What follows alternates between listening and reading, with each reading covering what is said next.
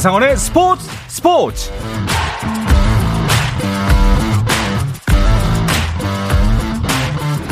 스포츠가 있는 저녁 어떠신가요? 아나운서 한상원입니다. 자, 오늘 하루 이슈들을 살펴보는 스포츠 타임라인으로 출발합니다.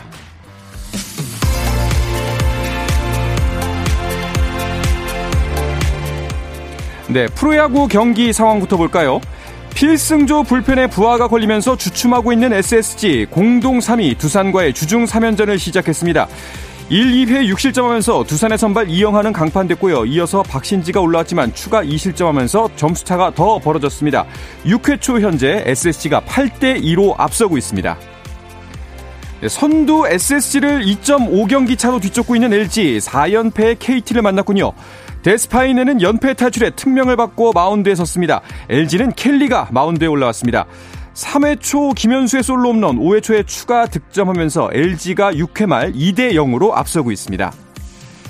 네, 공동 3위의 또한 팀 롯데의 상대는 7위 기아입니다.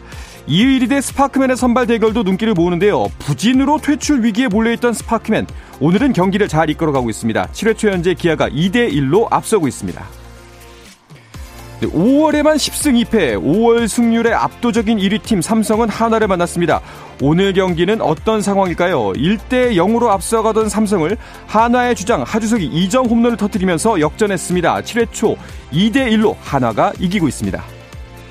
네, 공동 최하위 NC와 6위 키움의 대결도 보겠습니다. 김혜성의 솔로 홈런과 김희재 적시타 등으로 키움이 4대 0으로 앞서다 NC가 2점 추격했고요. 현재는 키움이 5, NC가 2로 5회 말 경기 진행 중입니다. 네, 한국야구위원회 KBO가 폭행 사건으로 경찰 조사를 받은 한규식 전 NC 코치에게 100경기 출장 정지 징계를 내렸습니다. 하지만 NC가 한 코치와 이미 계약을 해지한 상태여서 이 징계는 향후 다른 구단과 계약을 맺고 복귀할 때 적용될 예정입니다. 네, 잉글랜드 프리미어리그 아스널이 뉴캐슬전에서 0대 2로 져 승점 추가에 실패했습니다. 이로써 토트넘은 4위 자리를 지켰고 리그 최하위 노리 노리치 시티와의 최종전에서는 비기기만 해도 4위까지 주어지는 챔피언스 리그 티켓을 확보합니다. 네, 빙상 스타들과 팬들이 함께 즐기는 스케이팅 올스타 2022가 6월 5일 서울 목동 아이스링크에서 개최됩니다. 2022 베이징 동계올림픽에서 활약한 쇼트트랙 곽윤기, 김아랑, 스피드스케이팅 정재원, 김민석 등이 참가할 예정인데요. 참가 선수 라인업은 스케이팅 올스타 2022 공식 SNS에서 순차적으로 공개됩니다. 네, 프로축구 제주의 연승 행진에 앞장선 미드필더 이창민이 K리그 1 12라운드 MVP에 선정됐습니다. 2대2 무승부를 기록한 울산과 인천의 경기가 베스트 매치로 뽑혔고 제주는 베스트 팀의 영예를 안았습니다.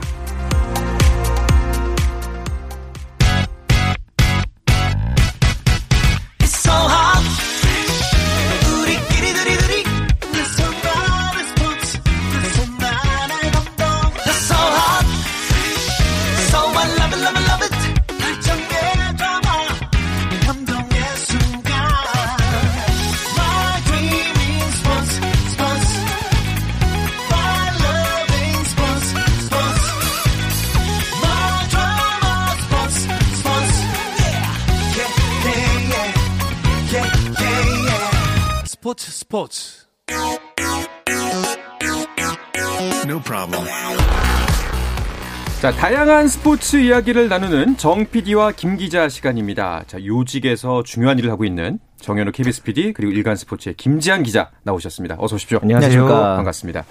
어, 지난 일주일 동안 기쁜 소식들이 많았어요. 네. 예, 예. 좀 정리를 해 주시죠. 코리아 네. 선수단 사이에서 참 좋은 일들이 많이 있었죠. 네. 사실 항저우 아시안 게임이 연기가 돼서 좀 이 선수들이 좀 사기가 떨어지는 거 아니냐 뭐좀 음. 사실 그런 걱정들도 있었는데 뭐 일단 먼저 육상의 우상혁 선수가 네. 이 다이아몬드 리그에서 한국 선수로는 처음으로 예, 정상에 올랐고요. 네. 또 근대 오종의 전웅태 선수 어, 월드컵 3차 대회에서 또 정상에 오르면서 또 근대 오종에서 또 이런 또 기쁜 소식이 또 있었습니다. 네. 그리고 여자 배드민턴이 이 우버컵 그러니까 세계 여자 단체 배드민턴 선수권 대회에서 역시 우승을 차지했는데 네. 이건 역시 12년 만에 예, 낭보였다는 점에서 또 음. 아주 의미가 있었습니다. 야, 이렇게 좋은 소식 한꺼번에 쏟아지나요? 그리고 이번 그 특히 다이아몬드 리그 같은 경우에는 중계가 그 주말 새벽에 벌어져서 많은 분들이 함께 즐기실 수 있었던 것 같아요. 그렇죠. 예. 뭐 바로 저희 KBS 채널을 통해서 보시지 않겠습니까? 네, 그렇죠. 네. 네. 사실 저희 부서에서 이번에 이제 이 중계권 구입을 두고 네. 굉장히 고민을 많이 했습니다. 음. 왜냐하면 이제 시간대가 새벽이기도 하고 육상이라는 종목이 아직까지 우리나라에서 구기 종목만큼 그렇게 큰 인기가 있는 스포츠는 아니어서 걱정이 많았는데 네. 어, 생각보다 많은 분들이 또 늦은 시간까지 어, 기다려가지고 우상 선수의 금메달을 같이 봐주시고 네. 또 이제 다른 디지털 플랫폼에서도 음. 이제 생중계를 같이 즐겨주시는 분들도 많아가지고.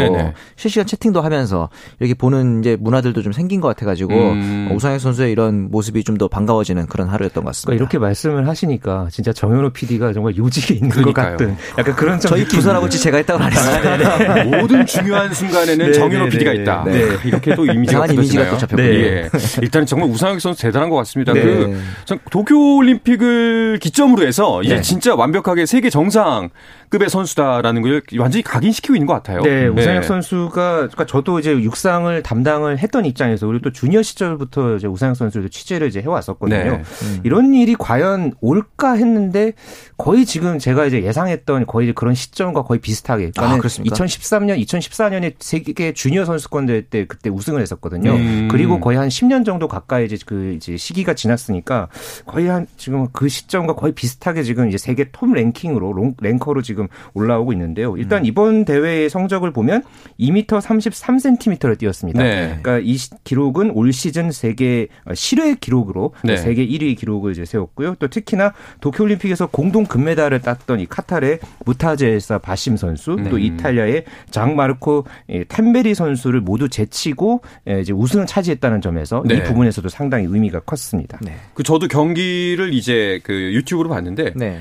바람이 어마어마하게 불더라고요. 아우, 실외 경기인데. 저도 보면서 이게 예. 육상 경기가 비교적 이제 좀 큰 경기장에서 열리고 나름 지붕도 있고 이러다 보니까 이렇게 막 바람이나 어, 네. 날, 날씨 영향 별로 안 받는 줄 알았거든요. 네. 근데 보니까 건드리지도 않았는데 바가 절절로 떨어지고 있고. 그렇죠. 네. 저도 그래서 보면서 이게 경기 전에 떨어져서 그나마 다행이지. 우리 우상혁 선수 뛰고 있는데 그렇죠. 다 떨어지면 어떡하나 막 그런 생각이 들 정도였거든요. 한 어. 20분 가량 지연이 되기도 했었고. 네. 그래서 이제 사실 우상혁 선수가 좀 전략을 잘 세운 것 같아요. 음. 왜냐하면 이때 참가했던 8명의 선수 중에서 유일하게 첫 시도에서 2m 16을 뛰지 않고 바로 음. 2m 어, 20부터 시작을 했거든요. 음. 네. 그러면서 힘을 아껴놨던 게 뒤에서 이제 3차, 4차 시기로 가면서 좀 더 도움이 되지 않았나 생각은 들었습니다. 그러니까 이번 아까 말씀하셨다시피 그 2m 33cm가 이번 시즌 세계 최고 기록이잖아요. 네. 그리고 이렇게 좀 악조건 하에서 세운 기록이기 때문에 더욱더 의미가 깊지 않나 생각이 드는데요. 게다가 또 이 카타르에서 열렸잖아요. 네. 그러니까 이 우승 경쟁을 했던 선수가 또 바심 선수도 어떻게 보면 홈 그라운드의 음, 입점을 그렇죠. 충분히 활용을 할 수 있는 그런 상황이었는데 네. 이 경기를 보신 분들은 아시겠지만 우상혁 선수가 막 이 관중들의 이제 호응을 유도하는 어, 예, 그런 어떤 모습도 있었고요. 네. 그러니까 오히려 그 카타르 그 관중들이 또 우상혁 선수의 그런 어떤 모습에 또 같이 또 이렇게 호응을 해주는 그런 모습도 아주 인상적이었고요. 네. 그러니까 경기가 끝나고 나서 이 바심 선수가 또 패배를 인정하는 그런 또이 음. 모습을 보여줬죠. 그러니까 음. 다가가서 이렇게 또 어, 이제 악수를 청하는 그런 어떤 모습. 모습도 있었고 참 네. 여러 가지로 이 우상혁 선수가 참 이 자신감에서 비롯된 그러니까 긍정의 어떤 그런 에너지에서 비롯된 그런 경기력이 또 이렇게 기록과 결과로 연결이 됐습니다. 네. 아 긍정 말씀하셨는데 우상혁 선수 경기를 보면 기분이 좋아져요. 네. 표정이랑 그 소리 지르는 그런 부분들이 네. 보는 사람마저도 참 아 기분 되게 좋아진다. 맞습니다. 시원시원하게 뛰어넘으면서 아 이런 생각이 들더라고요. 네. 그 망대 만약에 이제 우리가 희망 회로를 돌려보자면은.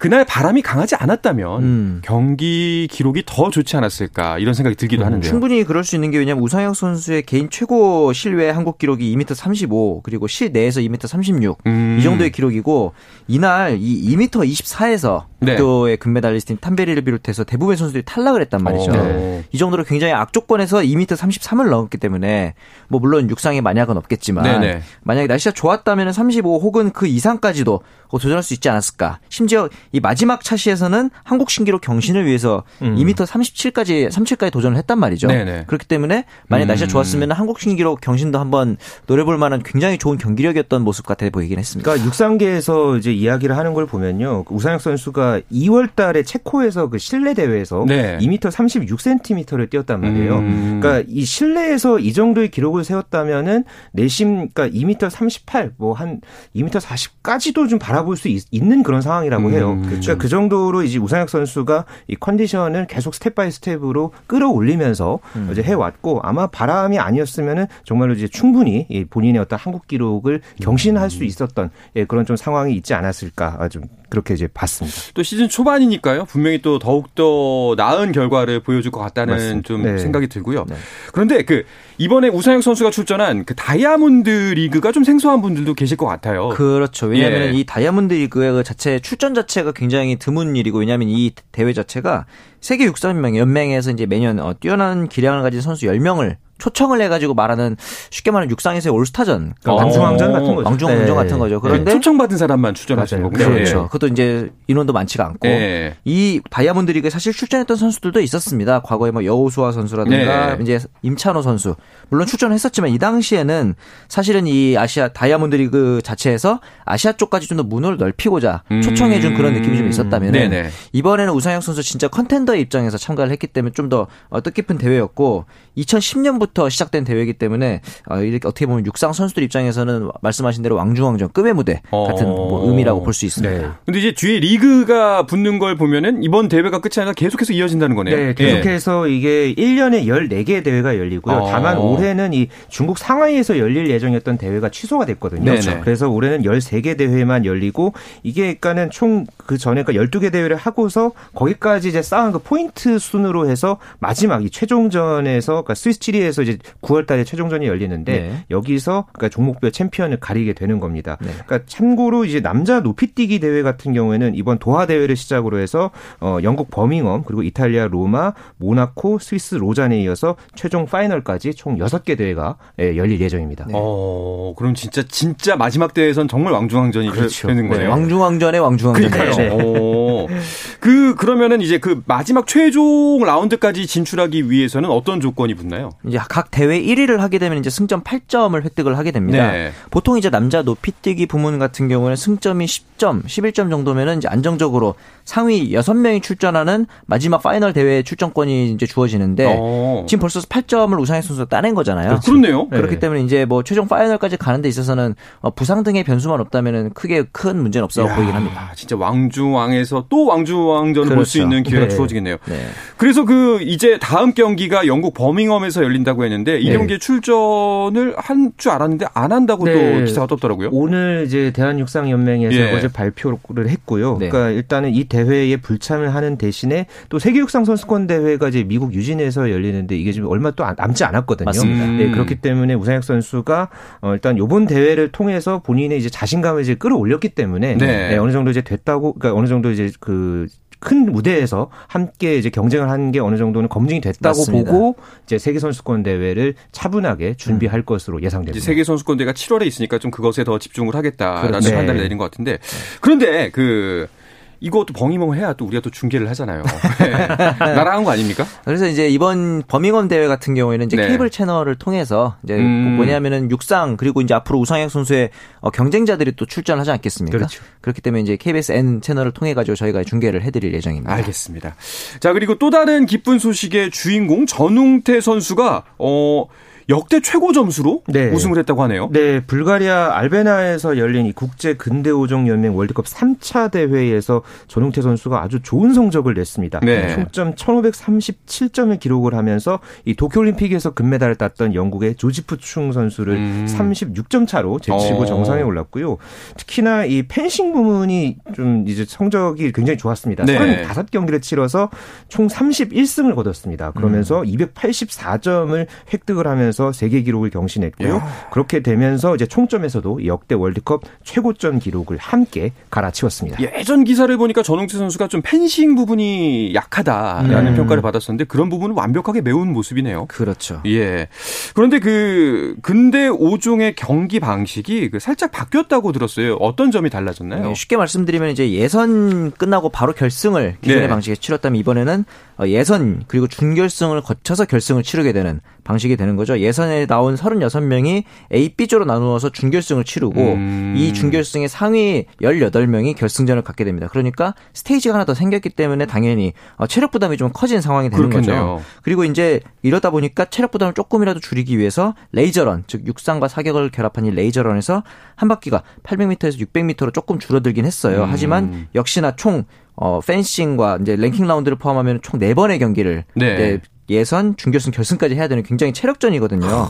전용태 선수가 이 부분에 대해서 조금 어려움이 있긴 했지만 그래도 시즌 첫 대회에서 이 부분 잘 적응해서 네. 어, 좋은 소식을 어, 국민들에게 전달해 준 것 같아서 좀 기쁩니다. 네. 근대 5종 관련해서 또 다른 소식이 하나 있는 게 이번 파리 올림픽에서는 아니지만 그 근대 5종 종목 중에 승마가 없어진다는 이야기가 있네요. 네, 이게 도쿄 올림픽 때 이게 승마 종목 경기 도중에 조금 이제 몇 가지 논란들이 있었어가지고요. 음. 아무래도 뭐 동물 학대 논란도 있었고 예, 예. 크고 작은 논란들 때문에 이 근대 5종 종목 자체도 그 전서부터 올림픽 퇴출 이제 위기설이 있었거든요. 언제나 있었죠. 예, 그러다가 이제 이 성, 승마와 관련한 논란이 이제 불거지면서 국제연맹 차원에서 이 승마 종목을 제외하고 다른 종목을 넣어서 이 다섯 개 종목을 채우겠다. 아, 음. 이런 지금 어, 이제 논리를 이제 펴고 있는데요. 네. 어, 이 승마를 대체하는 다른 종목으로는 지금 장애 물 경기라는 예, 그런 이 종목이 있습니다. 그런데 어떤 이 장애물을 이제 어떤 도구를 활용하는 건지 또 그렇죠. 어떤 종류의 장애물 경기인지 이것에 대해서는 아직까지는 예, 국제연맹에서 발표를 하지 않았고요. 음. 어 아마도 다음 달쯤에 음. 이 터키 앙카라에서 열리는 월드컵 파이널 직후부터 어 이거 관련해서 이제 시험대에 올리겠다는 게 네. 국제연맹의 현재 설명입니다. 그래서 다행인 거는 전웅태 선수가 이제 기량이 올라오고 있는데 또 네. 바뀌어버리면 음. 또 이제 아, 그렇죠. 출렁출렁 거릴 수 있잖아요. 네, 네. 하지만 그 2024년 파리 올림픽까지는 유지가 된다. 된다고 하니까 일단 맞습니다. 한숨을 돌렸습니다. 네. 자, 그리고 또 하나의 또 기쁜 소식. 한국 여자 배드민턴이 중국을 꺾고 우승을 네. 했다는 것도 큰 뉴스잖아요. 세계 단체 세계 선수권에서 12년 만에 중국을 꺾고 우승을 오, 했고 네. 사실 그 과정에서 일본을 준결승에서 꺾었단 말이죠. 네. 아시아권이 어, 세계적인 무대에서도 아시아권이 굉장히 강한데 이렇게 되면서 아시안 게임에서도 이번에 이제 올라왔던 안세영 선수 그리고 김가은, 음. 심유진, 이서진 그리고 복식조에도 출전했던 이소희 신승찬 이런 선수들이 앞으로 다가올 항저우 아시안 게임에서도 좀 좋은 성적을 기대해 볼 만한 전력이 된 것 같습니다. 야, 이게 진짜 가장 강력한 적 두 적을 꺾고서 이제 우승한 거잖아요. 그러니까요. 예. 그러니까 더욱더 값진 우승인 것 같습니다. 네. 자, 그리고 또 한 가지 소식이 광주에서 양궁 월드컵이 개막을 했네요. 네, 광주 국제 양궁장에서 오늘 개막을 했고요. 네. 내일 리커브 종목 예선 경기가 있습니다. 그리고 주말에 어, 결승전이 또 예정이 돼 있는데요. 네. 안산 최미선, 강채영, 이가현 선수 여자팀이 팀이 나서고 또 김우진, 김재덕, 오진혁, 이우석 선수가 남자 팀에서 나섭니다. 아, 시안 게임이 연기가 됐잖아요. 네. 그래서 조금 이제 아쉽게 됐지만은 그래도 음. 도쿄올림픽 멤버들을 또 이렇게 최고 선수들의 어떤 경 기력을 국내에서 다시 볼 수 있는 기회라는 점에서 아주 또 큰 의미가 있는 대회입니다. 그러게요. 좀 김이 빠질 법도 한데 또 이렇게 국가대표 선수들이 좋은 경기를 내주니까 또 계속해서 응원할 수 있고 힘이 나는 것 같습니다. 네, 네. 자, 그럼 이제 잠시 쉬었다가 다시 메이저리그 소식으로 돌아오겠습니다.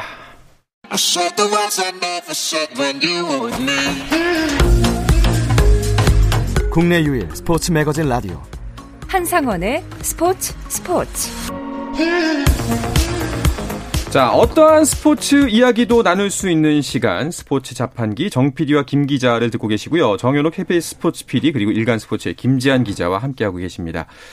메이저리그의 이슈들을 짚어보는 주간 MLB로 이어가겠습니다. 가장 먼저 이 얘기부터 해야죠. 네. 류현진 선수의 복귀 이야기부터 해주시죠. 맞습니다. 거의 한 달 만에 이제 복귀를 예. 했죠. 4와 3분의 2이닝 동안 1실점을 템파베이 음. 상대로 거뒀고 사실 최지만 선수가 이날 출전을 하지 않았기 때문에 코리안 메이저리그 맞대결은 좀 불발이 됐습니다. 네. 4와 3분의 2이닝이라는 숫자가 딱 아웃 카운트 하나만 더 잡았어도 5이닝을 채웠을 텐데 그렇죠. 아쉬움은 있지만 어쨌든 그만큼 만족스러운 복귀전이었기 음. 때문에 이제 교체를 했다 이렇게 볼 수도 있을 것 같습니다. 음, 일단은 뭐 한 달 만에 복귀기 때문에 네. 조금은 좀 몸을 사렸다. 음. 예, 감독이 좀 이렇게 그렇죠. 아끼는 모습을 보였다 이렇게 판단할 수 있을 것 같은데 네. 네. 어, 성공적인 복귀전이었다라는 평가가 있기도 하고요. 네. 반면에 좀, 아, 좀 아쉽다. 조기 강판 아니었나. 네. 라는 이야기도 나옵니다. 이거 어떻게 봐야, 봐야 할까요? 그러니까 류현진 선수가 그전에도 부상에서 복귀를 하고 나면은 그 직후의 경기에서 좀 안 좋았거든요. 음.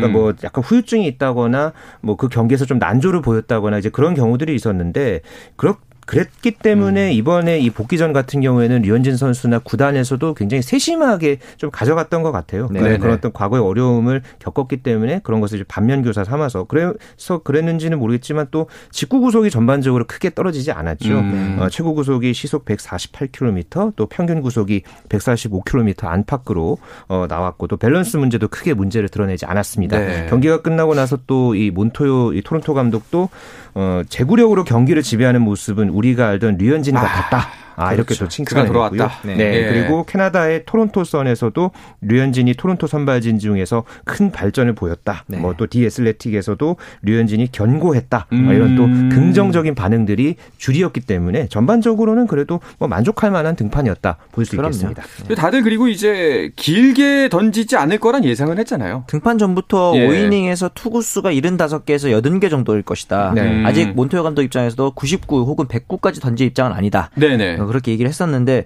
사실 마지막 그 이닝에 5회에 8번, 9번 타자한테 갑자기 시고 살짝 흔들리면서 7개 연속 볼이 들어갔거든요. 네네네. 이 부분만 아니었으면 5이닝 충분히 넘겼을 것 같은데 음. 이 부분만 좀 개선을 하면은 다음 등판에서는 5이닝 이상 투구 가능해 보입니다. 네. 그 이제 점점 이닝을 늘려가야 할 텐데 다음 등판은 언제쯤으로 예상되나요? 네, 현재로서는 류현진 선수가 21일이죠. 이 토론토 홈에서 열리는 신시내티 레즈와의 경기에 네. 등판할 예정이고요. 이거와 관련해서 미국 CBS 스포츠에서도 예, 관련 사실을 또 보도를 했습니다. 음. 어, 그나마 이제 신시내티를 상대로 해서 과거에 이제 내셔널리그 그러니까 LA 다저스에서 뛰었을 때 그렇죠. 통산 7경기에 등판해서 4승 2패 네. 평균 자책점 3.70의 음. 성적을 냈거든요. 네. 나름대로 그런 어떤 무난한 투구 내용을 펼쳤는데요.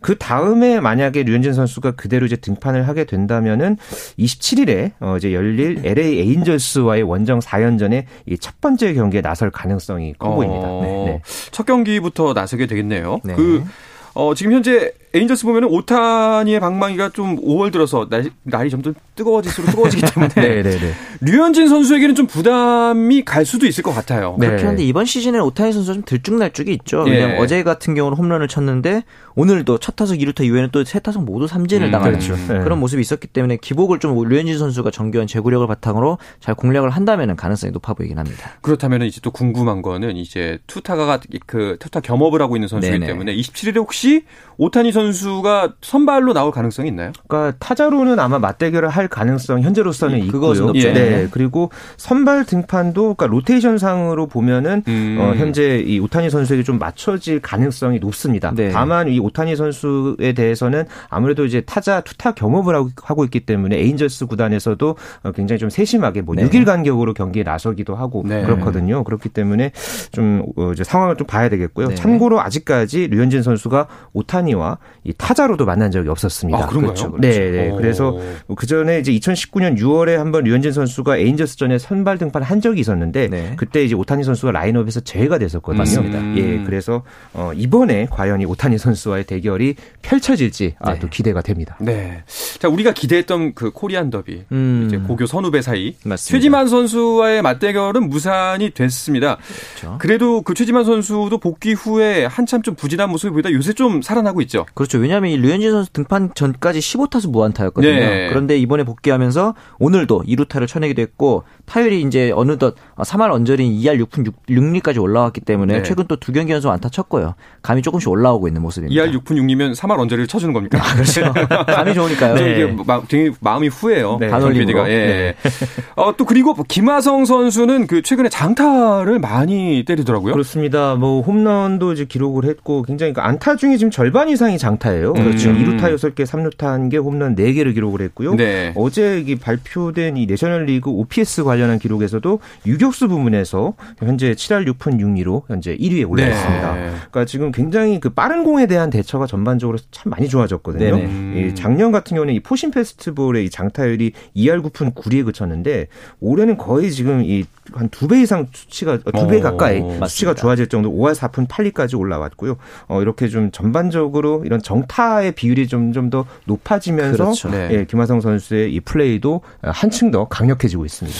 자, 공격력이 불을 뿜고 있는데 그런데 네. 안타까운 거는 이제 그 부상으로 이탈했던 타티스 주니어가 만약에 돌아온다면은 네. 유격수 자리는 그래도 내줘야겠죠. 아, 그렇지만 이제 뭐 2루라든가 네. 크로넨워스 3루의 마차도 같은 선수들이 음. 그렇게 타격이 지금 상위권에 있지는 않은 편이거든요. 지금처럼 좋은 타격감 이어가고 거기다 이제 김하성 선수 같은 경우는 수비뿐만 아니라 주루에서도 경쟁력이 있기 네. 때문에 네.